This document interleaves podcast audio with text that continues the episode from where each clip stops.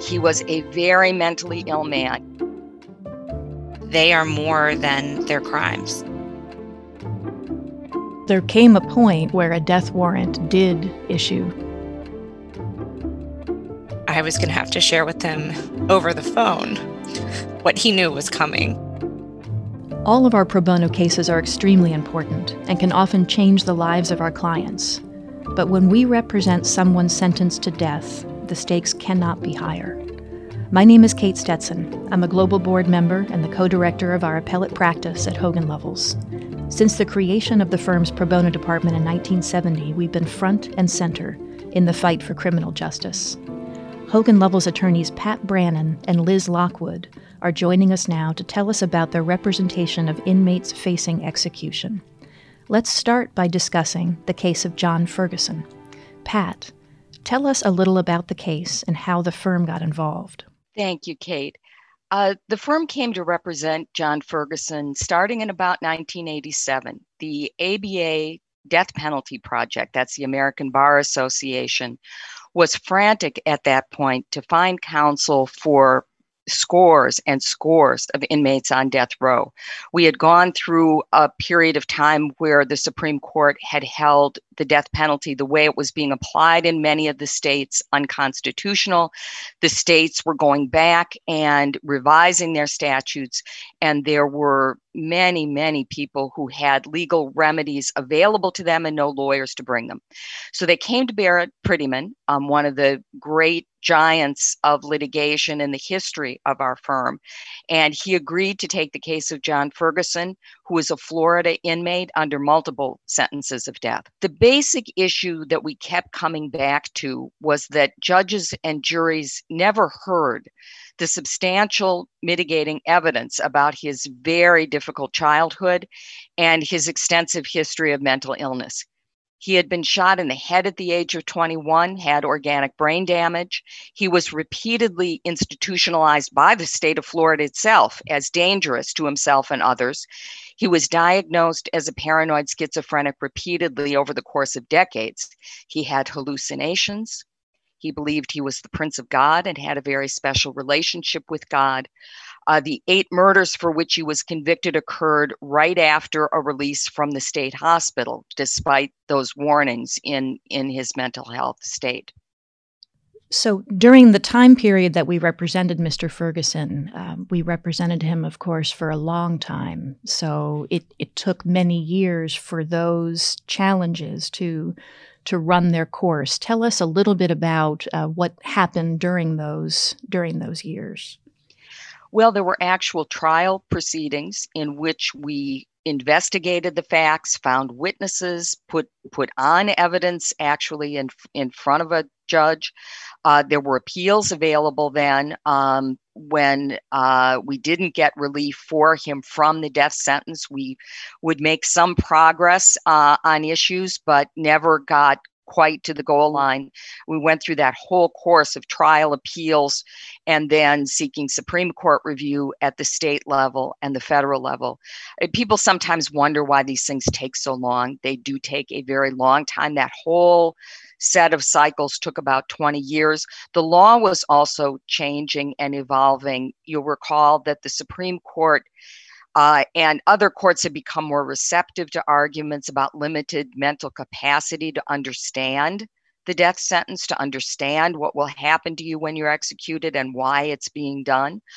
Uh, and we tried to avail ourselves. We were kind of on a changing landscape, even though we had we had two trial records because the law was evolving and we were finding facts that Mr. Ferguson's lawyers during his criminal trials had never uncovered or tried to present to anyone.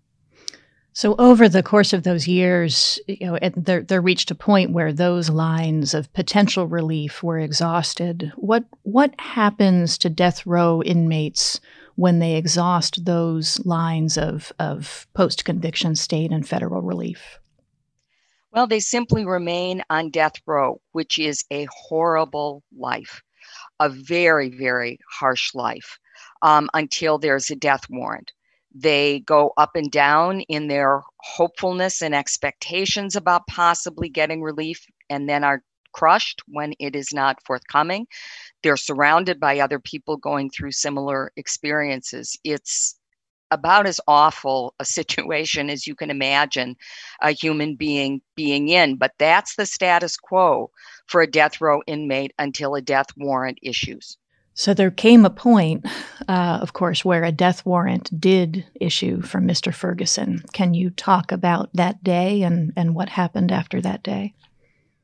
Turned out not to be the worst day of my life that was yet to come, but it was a terrible day. It was September 5th, 2012. I happened to be on vacation. Um, it came completely out of the blue. One of the things that is um, bizarre and difficult about these cases is that the inmate and their his counsel have virtually no control over the timing. We had no idea this was coming. Um, needed to call Mr. Ferguson and call his mother. Um, my job on the team came to be uh, especially during that time period, but but had devolved to be uh, one of being a primary contact with him and with his family and supporters. There were a lot of people out there, especially in faith communities, who were very uh, very supportive of getting him some relief. We made those phone calls, um, which was harrowing, and then one starts. It's kind of like going down the big dip in the roller coaster in a way, although not at all fun, because uh, the issuance of a warrant triggers some new potential avenues of relief that we couldn't use before. We were able to seek uh, a mental health evaluation as a matter of right in Florida at that point for him.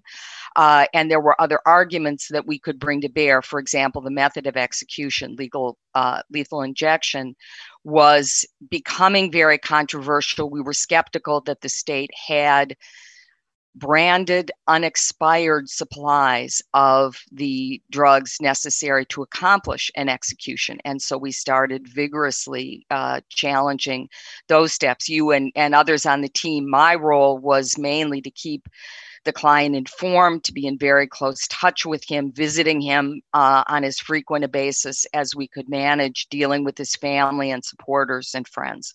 And in addition to all of those roles you were playing, you were at the prison on October 23rd, 2012, uh, with another colleague of ours, Chris Handman, uh, on the date that the execution was, was set. Can you talk a little bit about that day? Well, that was an amazing day because we had been under a, a stay, a federal court stay of execution while we raised these issues um, once again, I was away from the office and thought we were safe. Uh, but there were legal developments going on day to day, and the stay was lifted uh, on the 22nd, and basically in the middle of the night on the 22nd, the date was set for the next day. Ashley, our amazing paralegal on this case, had said to me on the 22nd, Can you get on a plane and come down for a legal visit just in case the worst happens? So I had a plane ticket and arrangements to come down and barreled to Starke, Florida, and the Florida State Prison as fast as I could get there. Uh, and Chris Handman uh, from Washington uh, was trying to do the same.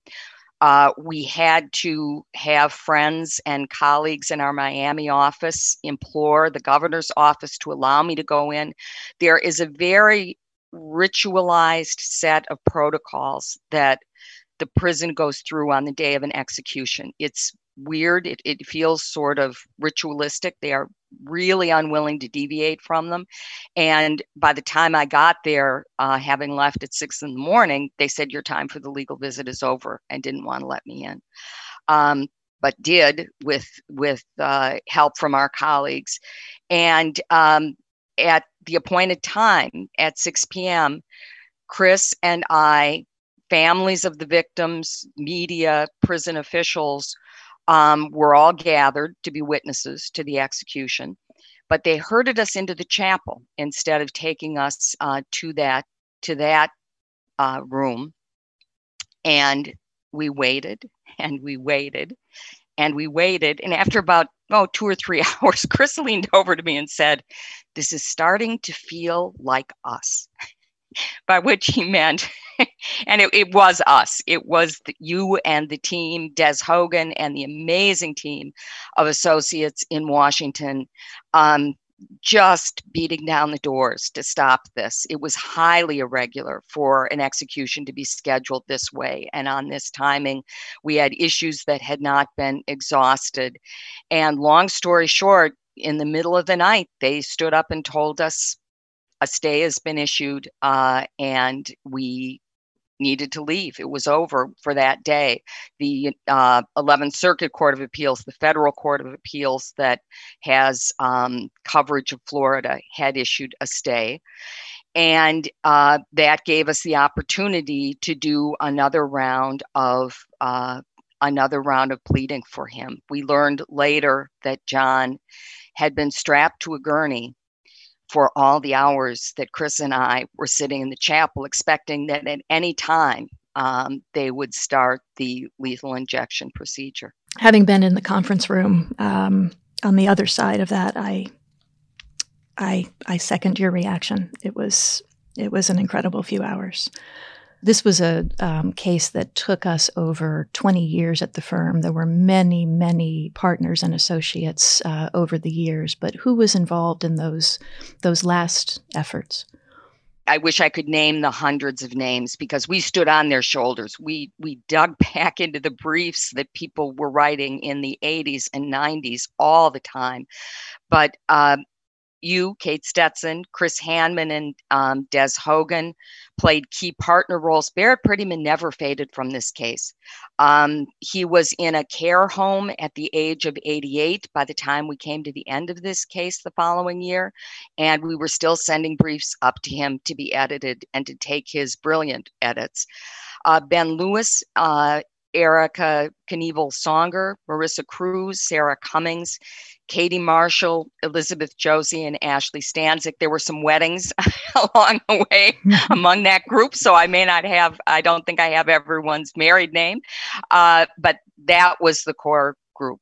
And they not only did amazing legal work, there were times I remember meetings when we would have a development and Des would look at the group and say, okay, now we need to do the next petition for stay. And they'd kind of look at him like, okay, partner, we wrote that two weeks ago. we have a draft. All we need to do is update it. Um, these associates became my heroes. Yeah, they were they were an extraordinary group. They are an extraordinary group. It is so true. You you met with John Ferguson many times over those years. What what was it like to speak with and to counsel someone under a death sentence? Uh, John um, was close to my age. Uh, that was about where the similarities between us ended. Um, in everything that people like us, Kate, are privileged and wealthy, he had nothing. Um, he was a very mentally ill man. He was the most troubled person I think I've ever been in a room with one on one.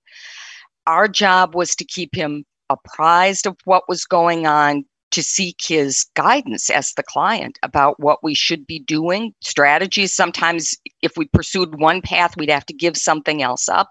That's very challenging stuff for a client. He he was smart. He had left school at about ninth grade, but he was a smart man.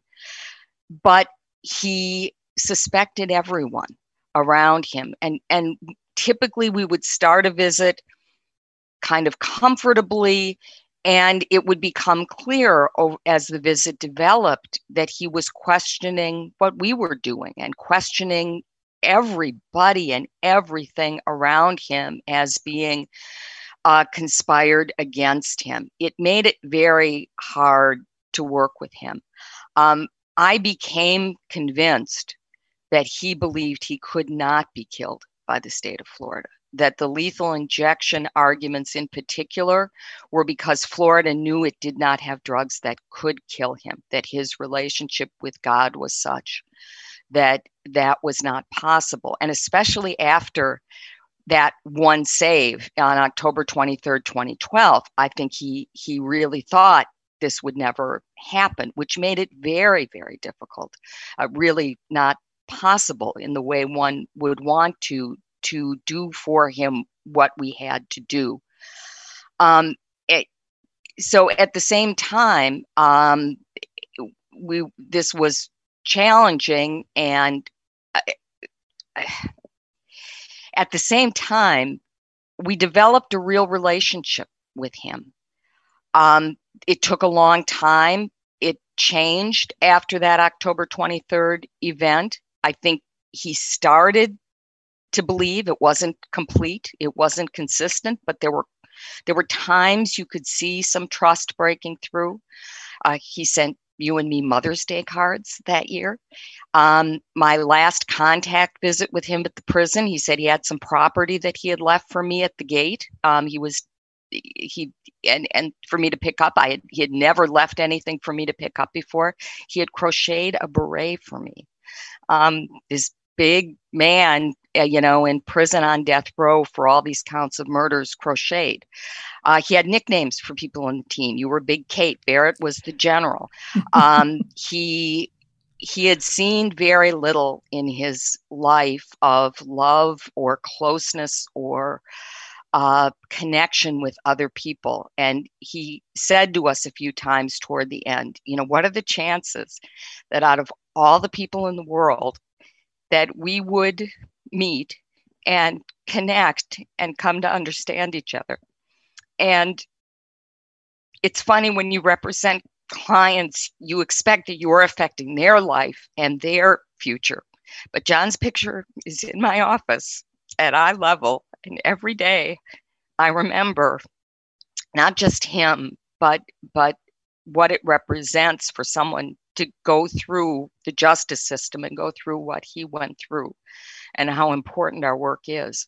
I think that in many ways is a response to a question that you hear, I hear, and Liz and others hear a lot, which is what why why do we why does the firm spend millions of dollars, hundreds of thousands of hours uh, in in legal help, free help representing a convicted murderer. Um, you know, some people say that's not a good use of pro bono resources.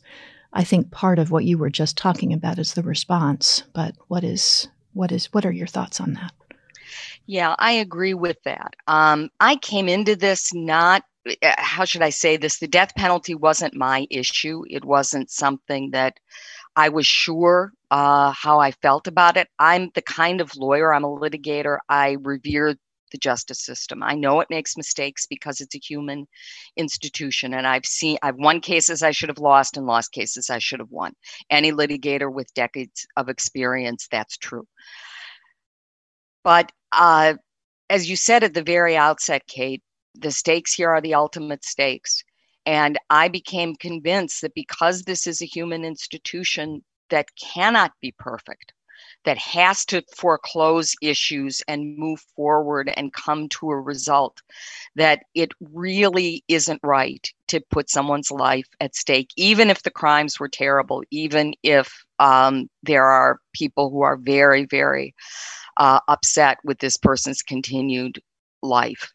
Uh, I I like to think and and want to think that the work we did for John had a bigger impact. There is a big national effort on many levels, both in the individual cases, in state legislatures, in many ways to stop the death penalty.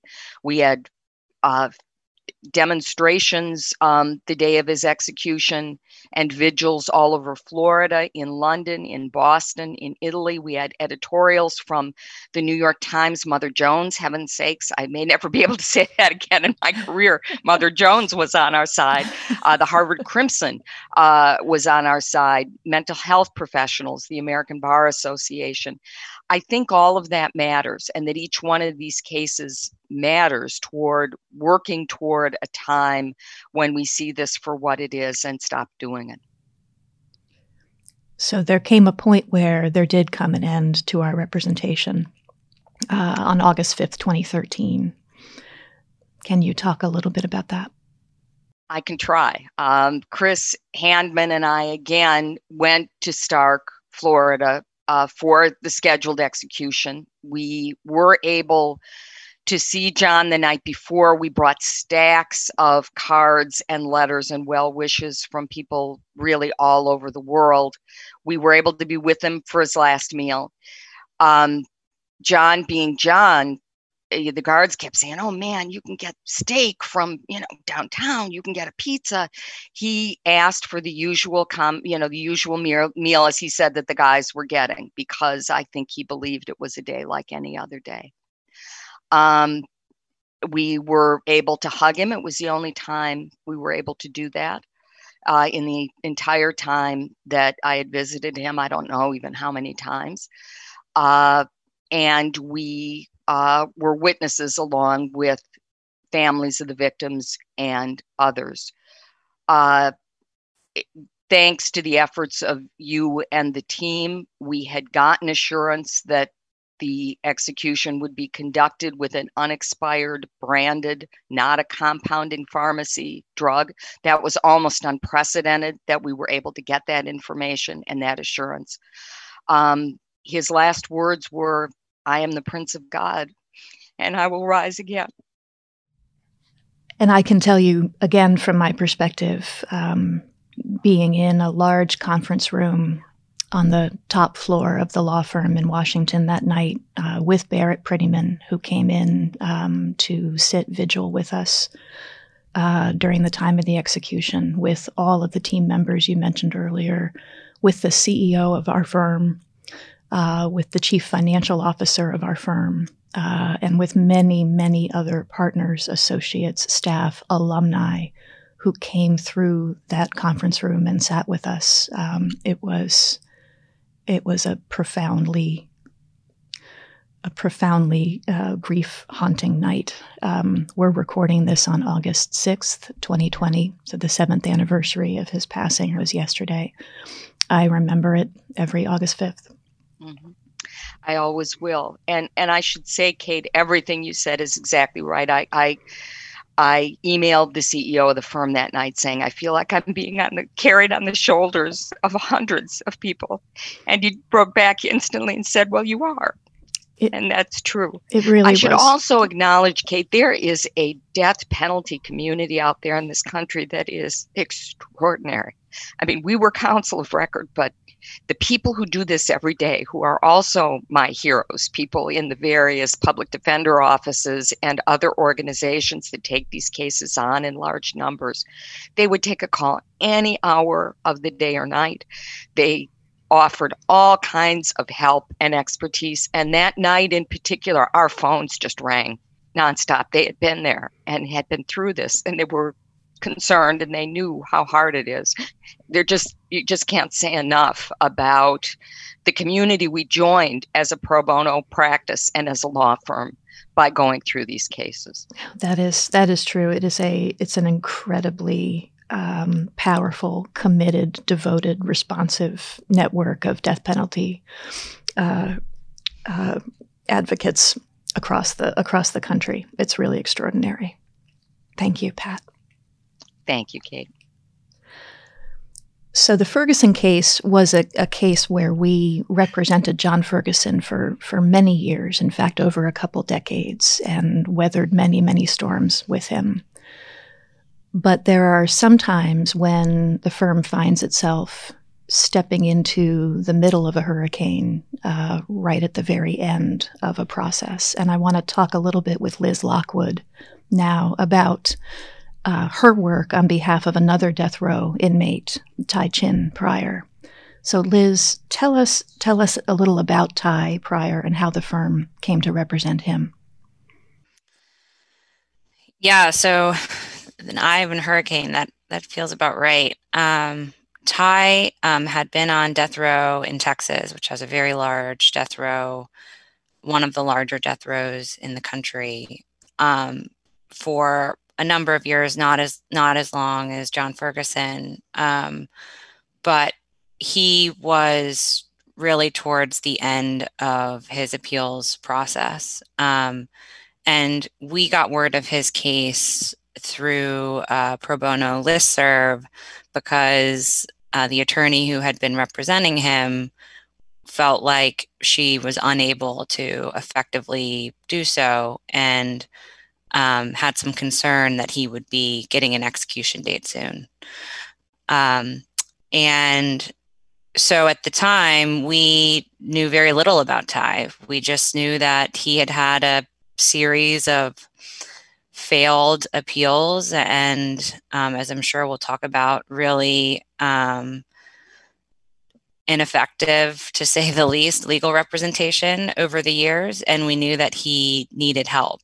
Um, and so, in the midst of these conversations about Ty and what he might need, he actually received an execution date. And in Texas, they typically give you a four month um, notice. And so it was March 2017, and he received an execution date for the end of July. And rather than walk away, I think we all just knew okay, this is it.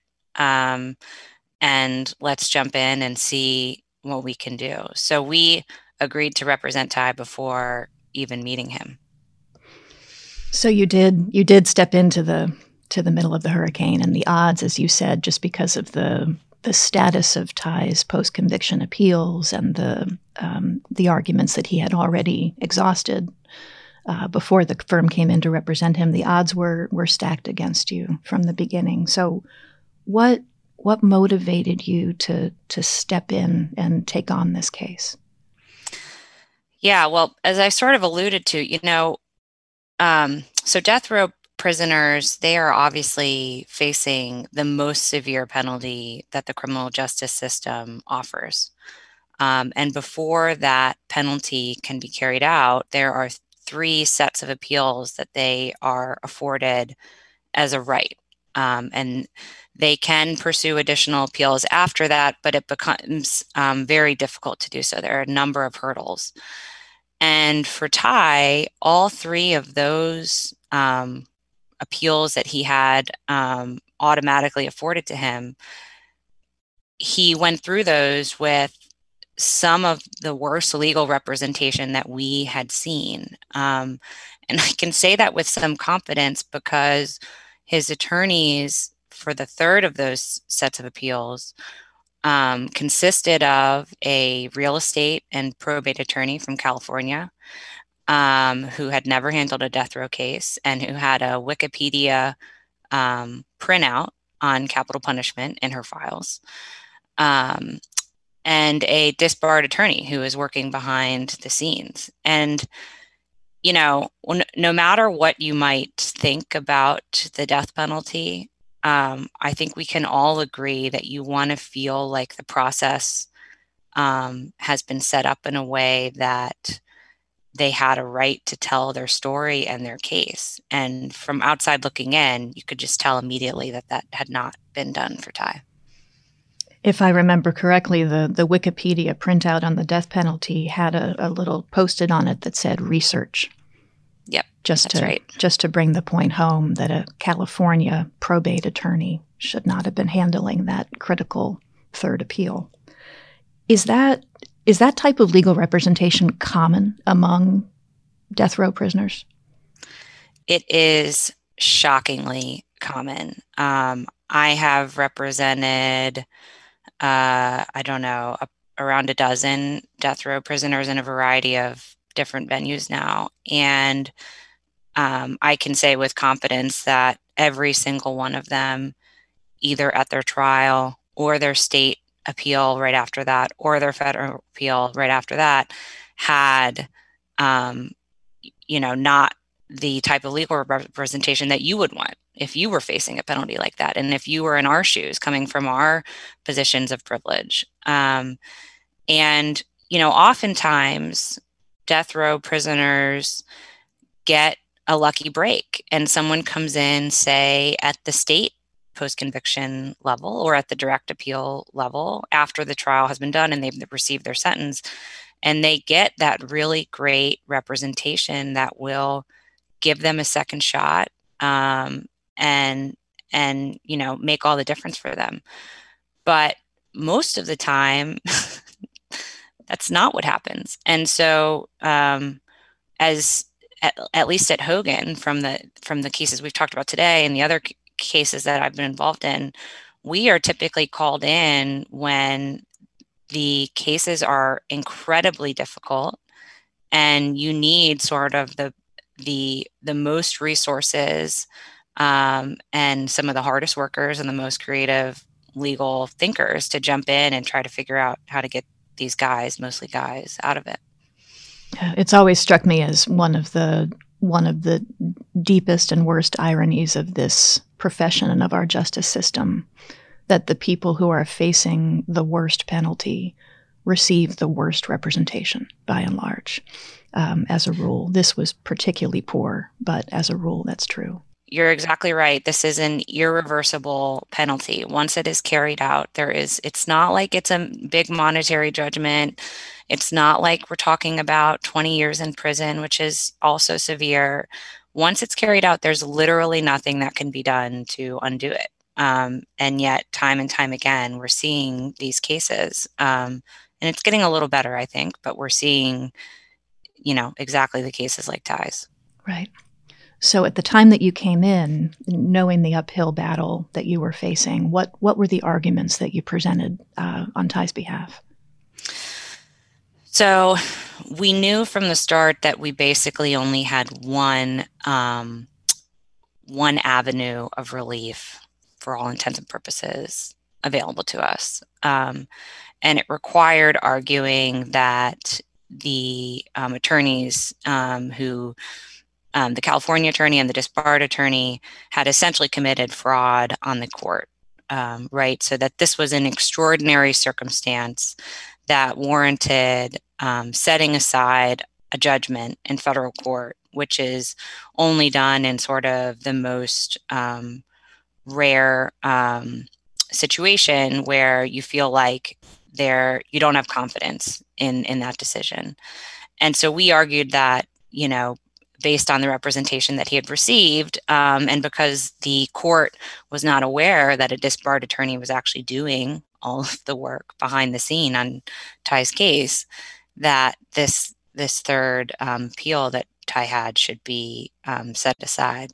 And we said that that mattered because um, over the course of uh, Ty's case, his attorneys at every step of the way had failed to investigate significant mitigating cir- circumstances like John Ferguson's um, case that um, would have possibly caused the jury to give him a lesser sentence. So Ty, like many, I, I mean, I would guess most um, individuals on death row had a really difficult upbringing. He had a um, traumatic childhood marked by physical and sexual abuse. Um, and um, it wasn't uncovered. The I think the investigation that had been done before was a total of like four to twelve hours or something like that.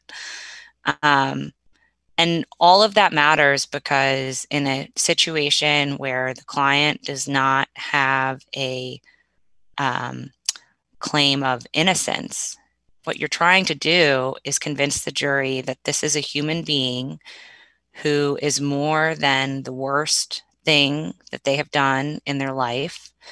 And that because of the circumstances that contributed to this person's upbringing, they should basically have mercy and let them spend the rest of their life in prison um, instead of being executed and taken away from their families. What was the what was the eventual outcome of of Ty's case, Liz? So you know, as with all end stage death penalty litigation, there were sort of a series of last minute hail marys. Um, and even though we only had four months, we sort we we planned for this. It all for us came down though to the last four days. So we had um, Ty's execution was scheduled for a Thursday. On Monday, I went and visited him in Texas for the last time. And when you go and visit a, a client on death row, you can't bring a phone or anything in. Um, and so it was sort of blissful almost because for four hours, I had no idea what was going on in the world. I knew that we had our most promising claim pending.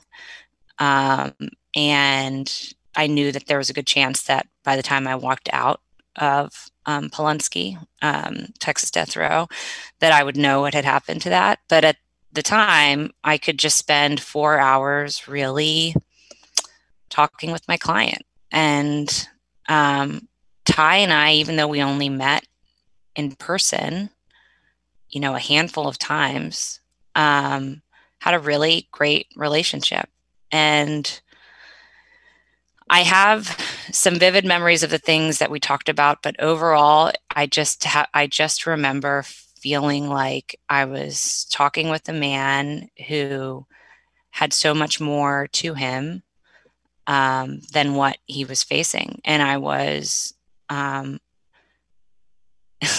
I I laughed a lot that day um, because Ty had a great sense of humor, and so I walked out of um, of Polunsky and sort of as expected.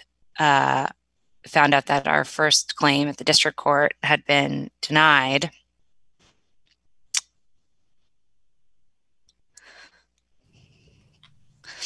I know this is really hard, Liz. I'm I'm grateful for you yeah. trying to trying to talk through it. And while while you're thinking about it, I, the other observation I would make, just um, to resonate with something that that that Pat said as well, is just how meaningful it is, not just for you and for Pat, but for the clients that you're representing to have that kind of human connection. For exactly the reason that you mentioned, for exactly the reason that Pat mentioned, these are you know, many of them, most of them, people who have not been shown a lot of human dignity or engagement in their lives. And just for Ty to have had, you know, those hours talking with you, I think was was profoundly important to remind him that that he was a human being and that people were fighting for him as well. Yeah, you're so right. And you know, and I think that's why it was such a gut punch when you walk out of this um, what I what I knew was my last uh, you know time with him in person, and um, standing there in the Polunsky parking lot by yourself, r- reading your emails that you know not only has this been denied, but the team is spinning up the next um, the, the next brief, which was filed I think within 24 hours or less. Um, and you know for, Ty, and and so I guess then to sort of fast forward, we um, that was Monday. Tuesday, we come I come back and we had a, a series of appeals after that, um, and then unfortunately, as as with all things, we were down to the last day waiting for a series of courts to um, issue some decisions. And I remember, just like in John's case, we were all sitting up on a conference room um, at the top floor of Hogan um, with many people outside of our team who were just there to support us. Um, and we were on the phone with Ty, um, having a great conversation with some jokes that we remember and uh, reminisce about still, Kate. Um, and got a phone call in the other room from the Supreme Court um, to, to let me know that our last appeal had been denied. Um, and then I remember coming back in the room, and unfortunately, none of us were with Ty. That was his wish. Um, a, a, member of our team who got to know him, our mitigation specialist, um, Salima, who got to know him very well, was there with with him, um, and I know he took great comfort in that. But our legal team was fighting for him from afar, and I just I remember uh, being in that room with you, Kate, um, and others, knowing that I was going to have to share with him over the phone what he knew was coming. Yeah. But that doesn't make it any easier. Um, but he took it with such grace. Um, and most of all, Kate, as you'd sort of mentioned, he said, you know, I can't remember if it was in that conversation or otherwise, but it felt for like for the first time in his life that he had lawyers that were really fighting for him um, and I know for him and his and his family, his mom, who I talked to after that, that meant the world to them. Sorry, now it's my turn to gather myself.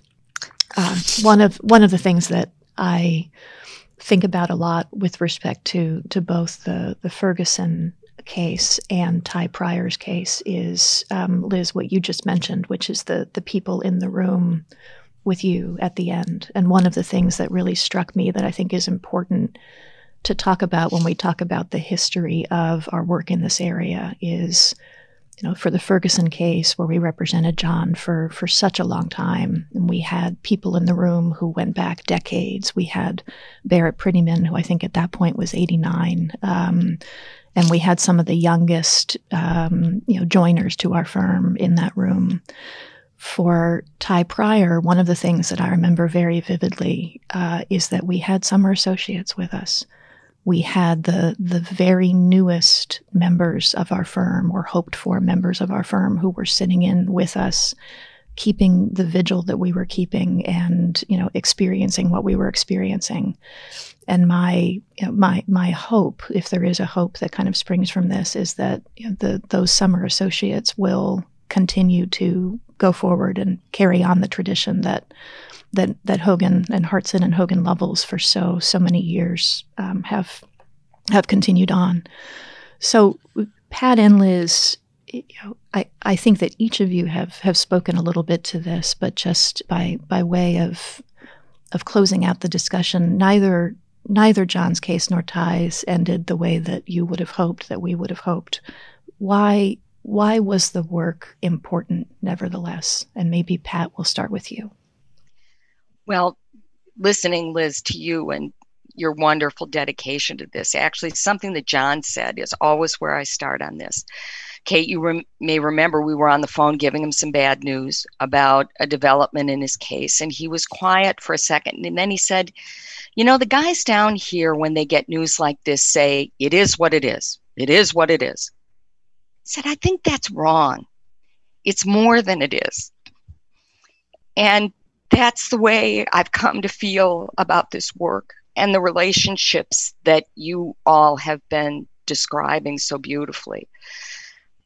You represent a client, you file briefs, you can summarize it on a docket, you can summarize it from our time records. There are a lot of ways of looking at it, but it's one of the biggest things I've ever participated in. These anniversaries are meaningful. The people are meaningful. I don't know where that's going. I don't know where the ripples of that lead. The warden in Florida who looked at me on October 23rd and said, You know, this is hard for us too. And I just wanted to yeah. grab him and say, Well, then let's do something about it. I don't know where it's going, but it's more than it is, and it's going somewhere. Liz, how about you? Yeah, you know, I think we have a justice system that so often um, fails to see the humanity in people. And that to me is what this work is all about is reminding people really forcefully that these are human beings who deserve um, the best legal representation that they can get. Um, and yes, a number of these um, people have um, committed terrible crimes, and there are there are people that are affected by that. And this does nothing. Their pain matters too, but for our clients, um, they are discarded from the moment that they are arrested, frankly, and they are more than their crimes. And for me, this work is all about, even though it's really painful in the end, or it can be really painful in the end, um, it's about doing everything you can to give your clients um, a voice and force the justice system to recognize them as people. I think that's so well said, and and Pat, I agree. It, it is it is more than what it is thank you both so much. I I, I know that um, this this was a, a, a difficult and deep conversation for all of us, but I just want to say how proud I am to be your colleague. So thank you. Thank you, Kate. Same to you, Kate. Thank you so much. Beyond the criminal justice system, Hogan Lovells is also committed to achieving economic justice. We have a long history of using our resources, skills, and influence to address the intractable problem of institutional poverty. In the next episode, we'll examine our efforts on the front lines of that struggle. We fought for American workers in the Deep South, and we fought against efforts to end important federal jobs programs. We hope you'll join us.